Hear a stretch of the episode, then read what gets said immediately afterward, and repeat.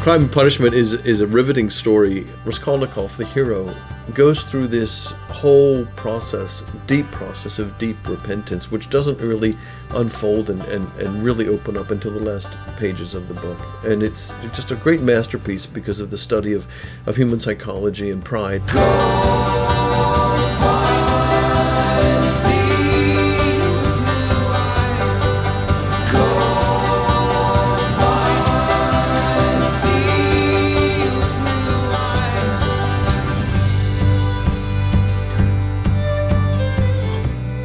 Welcome to Faith and Culture, a production of the Augustine Institute. Every week, we explore the glory of the Catholic faith and the beauty of Catholic culture. And now, here's the host of Faith and Culture, Joseph Pearce. Hello, I'm Joseph Pearce, and welcome to another Faith and Culture podcast of the Augustine Institute. My guest today is my good friend Father Dwight Longenecker. Welcome, Father Dwight. Thank you. And we're going to discuss today. I've asked Father Dwight to name five of his favourite novels. And we're from, going to be novel gazing. you know, as, as, opposed to navel gazing. Yes, that's right. Well, that's good. Yeah. um, and uh, you know, and obviously it's a bit of a challenge to find uh, to, to, to should we say narrow the list down to just five, but rather heroically, Father Dwight's uh, succeeded in that. And on the list of five, we have two uh, English novels, two American novels, and one Russian. So uh, we'll, we'll work I, our way through. To, I did not read it in the in the original language. I'm afraid. Really? No, no. Ah, you you disappoint me, Father. Yeah. You disappoint me.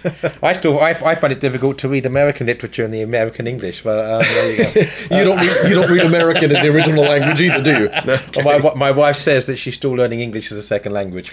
Um, she's born in California. Especially in one of my choices in Huckleberry Finn, which we might start with, uh, there's a fair bit of American patois in there. There's a it's written in American sort of lingo, so you had to cope with all that. I, southern I, I had to work my way, wade my way through that. Yes. Yeah. So okay, let's begin with the uh, the American novel Huckleberry Finn, then by, by obviously by Mark Twain. Um, why do you single this out to be one of the illustrious five on your list? You know, I think it's because Mark Twain. Um, it's it's his masterpiece he moves from being a journalist and writing lighthearted stuff and short stories and so forth, and Tom Sawyer, which was great fun. Uh, but in Huckleberry Finn, he's actually dealing with some pretty serious stuff, uh, and uh, he's writing a real classic. And I think one of the reasons it's a classic is because he's he's got what I call the orphan hero, and the orphan hero is a character who appears uh, in all sorts of literature uh, and storytelling down through the ages. Because the orphan hero is the character we all feel sorry for. Anybody feels sorry for a lost child. Uh, but also, the orphan hero is invariably within the story searching for the father. And that is a deep theme within the human heart of searching for the father. And Huckleberry Finn uh, is, in many ways, it's a road story. They're, they're traveling, uh, and on the journey uh, through all his adventures, Huck is looking for his father. Right. Okay. And obviously, the road is the Mississippi River. In yeah, fact, and, uh, mm-hmm. uh, and and I've, I've heard uh, critics that know much more about American literature than I do talk about the, the, symbolic significance of the river itself within within the novel. Right. Well, let's let's stay this side of the pond before we cross over to the other side because there's I say two. Uh, pieces of American literature on your list, and the other one is The Thanatos Syndrome by Walker Percy. Um, why why does that one find itself on your list? Walker per- Percy is um, really underrated as far as I'm concerned. He and, and I think it's because he is a bit of an acquired taste. Um, you have to read all his books, I think, to really sort of get into his his head, and that's because he's he's this sort of diffident uh, Southern gentleman, very reserved, it seems to me, and kind of with a very wry sense of humor and observational distance that he has in his books, which goes back to his personality, which was uh, very often depressive and and uh, tragic. Um, su- various suicides in his family, which haunted him, and therefore there's this uh, sort of reticent middle-aged man who who's, who occupies who, who um, populates his stories. And Th- Thanatos Syndrome is a comic novel at the same time a very serious novel. If you're not familiar with the plot, uh, this doctor in a small town in the in the south discovers that all he's a I, th- I believe he's a psychiatrist, but all of his patients, the, all their problems seem to have gone away. Uh, they seem to be happy, and the worries they had about their marriage or their career or their health or whatever all just seem to be drying up, and he can't figure this out. And it turns out that there are some friends of his who are experimenting with putting um, some happy happy drug into the water supply, and this happy drug in the water supply um, is also uh, a contraceptive, and so uh, it also increases libido. So basically, everybody is very happy all the time because they're having everything they want power, pleasure, money, relationships with no consequences at all. And these guys are saying, hey, we've solved the world's problems.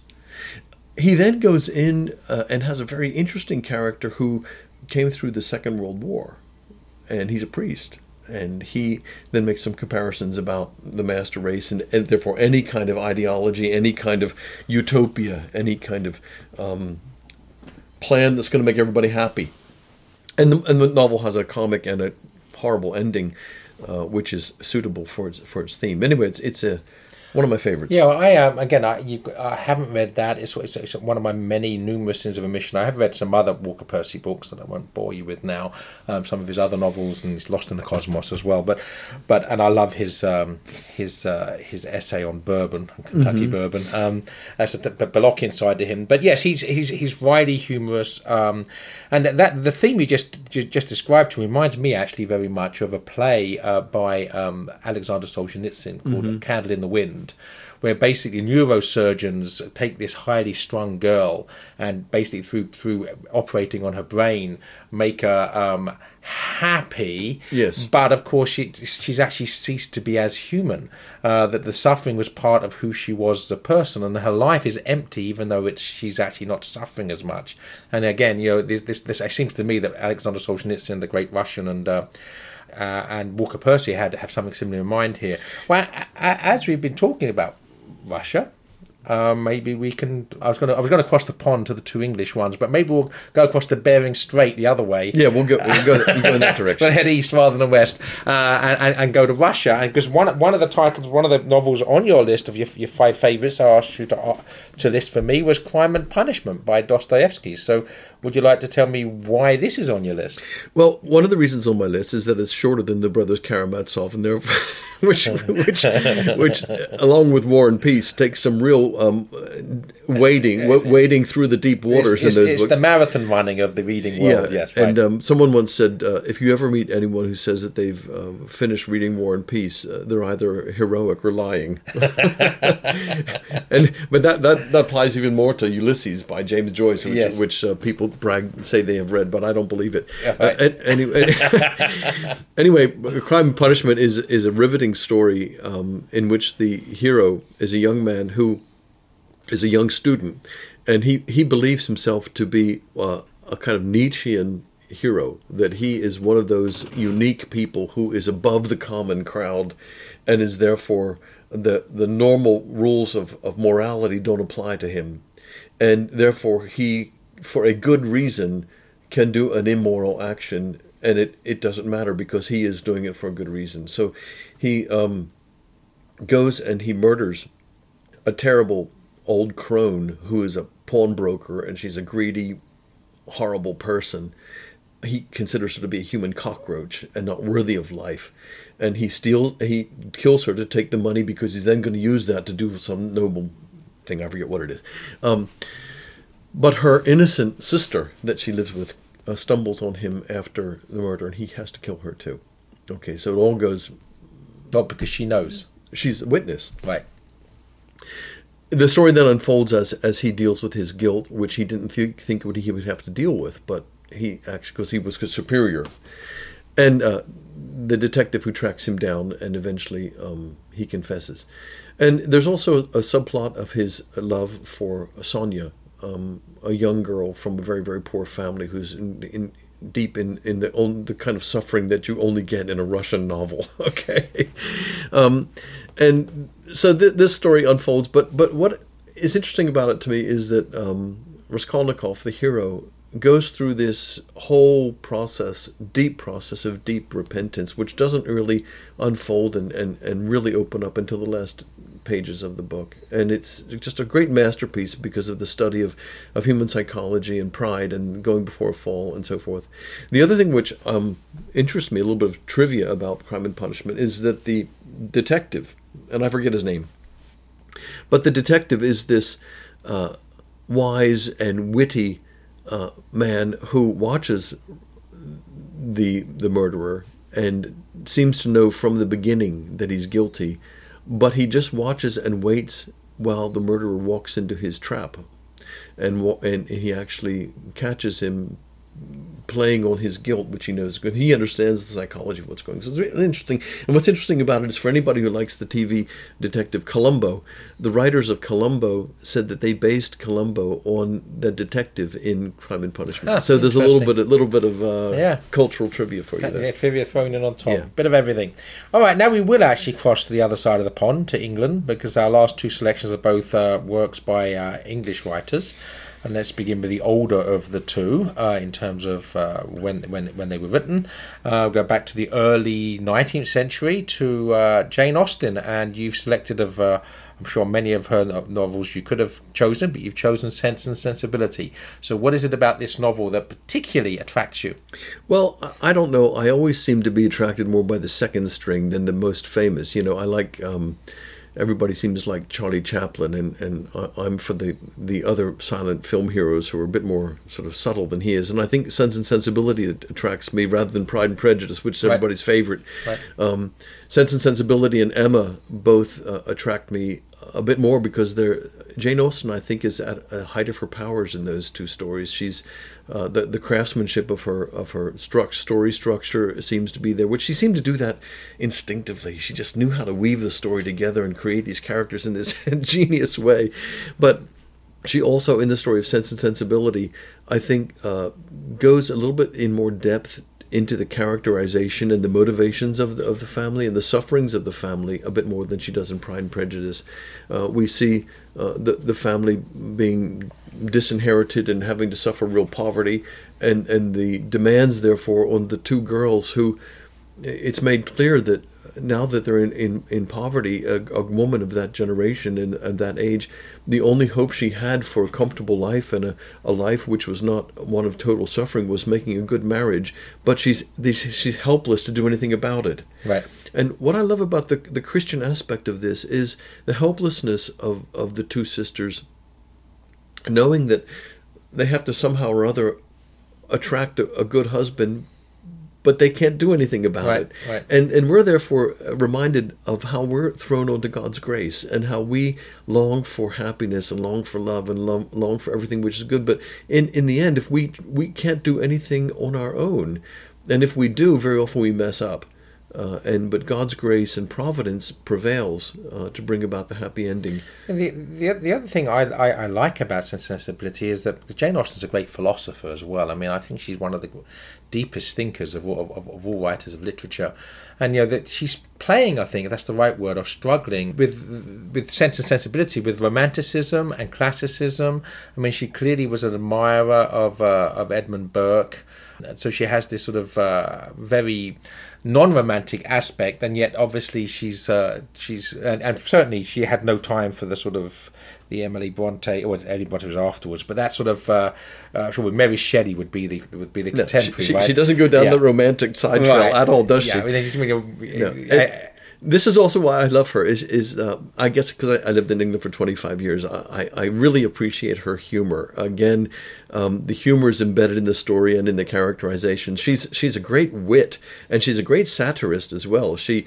Um, very delicately um, reveal, reveals the hypocrisy and the foolishness, largely of her Anglican clergymen uh, in a lot of her stories, but also the um, social pretensions of people and the hauteur of uh, the aristocrats. And some of the scenes that she writes are just absolutely. And I- you I- want to I- read them over and over again. yeah, because and never the- and never from the perspective of cynicism, from the perspective of a, of a devout Christian who nonetheless can poke fun at the pride uh, Yes. of of, Yeah. uh, of fellow but not with cruelty. man. No, no, with with love. Actually, ultimately with love, because Yes. she's a Christian, clearly a devout Christian, and, and, and Aristotelian, and even you could even say a Thomist in philosophy. She understands the human condition, and she understands the, how amusing we become when we actually allow our vices to get the better of us. I would say that the film, the film version of Sense and Sensibility, written by Emma Thompson, is actually excellent. I don't know whether you've seen it, but um, it's one of the few um, novel, you know, book to, to film transitions, which is is very effective. Um, it's filmed beautifully. It, it's acted very well, and brings out the pathos and, and the real emotion in the Yeah, story. I know. I have I have friends that, that that will shoot you down in flames. I have watched some friends that, that just don't like any of the movie adaptations. They're, they're purists. But I know, I don't recall watching Sense and Sensibility, the Emma Thompson, but I do remember the Colin Firth Pride and Prejudice, and I certainly thoroughly enjoy that. Yeah, and that was very good. That was very good. That was a television adaptation, and, and uh, Sense and Sensibility is a wonderful film adaptation. Of, of the, those two are the best Jane Austen adaptations. The others lapse into kind of they turn it into silly love stories. But Right, but there's right. the, those two film adaptations are, are more faithful. Okay, Yeah. and then so the, finally, then our final our final uh, selection uh, is a 20th century British novel by Evelyn Waugh, a great favourite of both of uh, both of us, uh, and his masterpiece. I think both of us would agree is Brideshead Revisited. So, why is Brideshead Revisited uh, one of the one of the uh, the top five for you? Oh, because I guess again, my the time I spent in England and, and knowing the culture and knowing the uh, the whole background of it, I was able to appreciate it at a, at a deeper level. Uh, studying at Oxford, the scenes from Oxford and so forth hit home, and you could recognize the locations, you could recognize the personality types, you you could recognize the whole thing, and and um, I guess that's why it's really high on my list. And I, I realize also um, a lot of my American friends just don't get it. Uh, they Right. they can appreciate it as a as a, a novel, but they're appreciating it the way we, we might appreciate that Russian novel. We didn't live in Russia. We didn't know Russia in the, in the middle of the winter, you know. But I've, I've I've known England in the middle of the winter and known the whole social structure, and I can pick up all the nuances in in Waugh's book. Although, So- although I would say, and I'm not disagreeing with you, but I would just go further. I think that Waugh has a great ability to bring a landscape to life. So, for instance, the, the opening pages of Brideshead, where he brings to life um, post World War One Oxford. I mean, you can you almost feel and, and the, the the fragrance of the place, and and you can you, you get the atmosphere even if you haven't been to Oxford. And certainly, I haven't been to post World War. One Oxford, and, and I, I certainly do find it very evocative the way that he, Oh he yeah, describes he, it. he, he he certainly brings it to life, and I, I think anybody who makes an effort can appreciate it. But I'm just saying that having lived over there, you Right. can just soak it up that much more. Yeah, absolutely. Well, we're, we're out of time. It's a shame because um, we could we could have a whole a whole uh, discussion on Brideshead, and maybe that that maybe we will one day. Um, but uh, this has been Father Dwight Longenecker's five favourite novels, and to quickly recap, they were in the order in which we discussed them: Huckleberry Finn by Mark Twain, Thanatos Syndrome, Walker Percy, and then we Crime and Punishment by Dostoevsky, Sense and Sensibility by Jane Austen, and Brideshead Revisited by Evelyn Waugh. What a wonderful selection of novels. Father Dwight Longenecker, thanks so much for joining me. Thank you. And this has been Joseph Pearce with another Faith and Culture podcast with the Augustine Institute. Thank you for joining me, and please do join me next time. Until then, goodbye and God bless.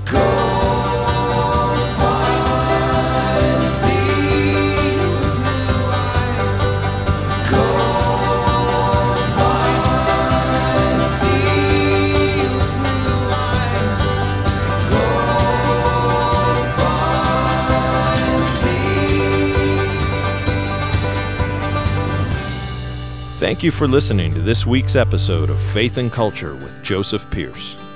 Faith and Culture is a production of the Augustine Institute. For more information, please visit us at faithandculture.com.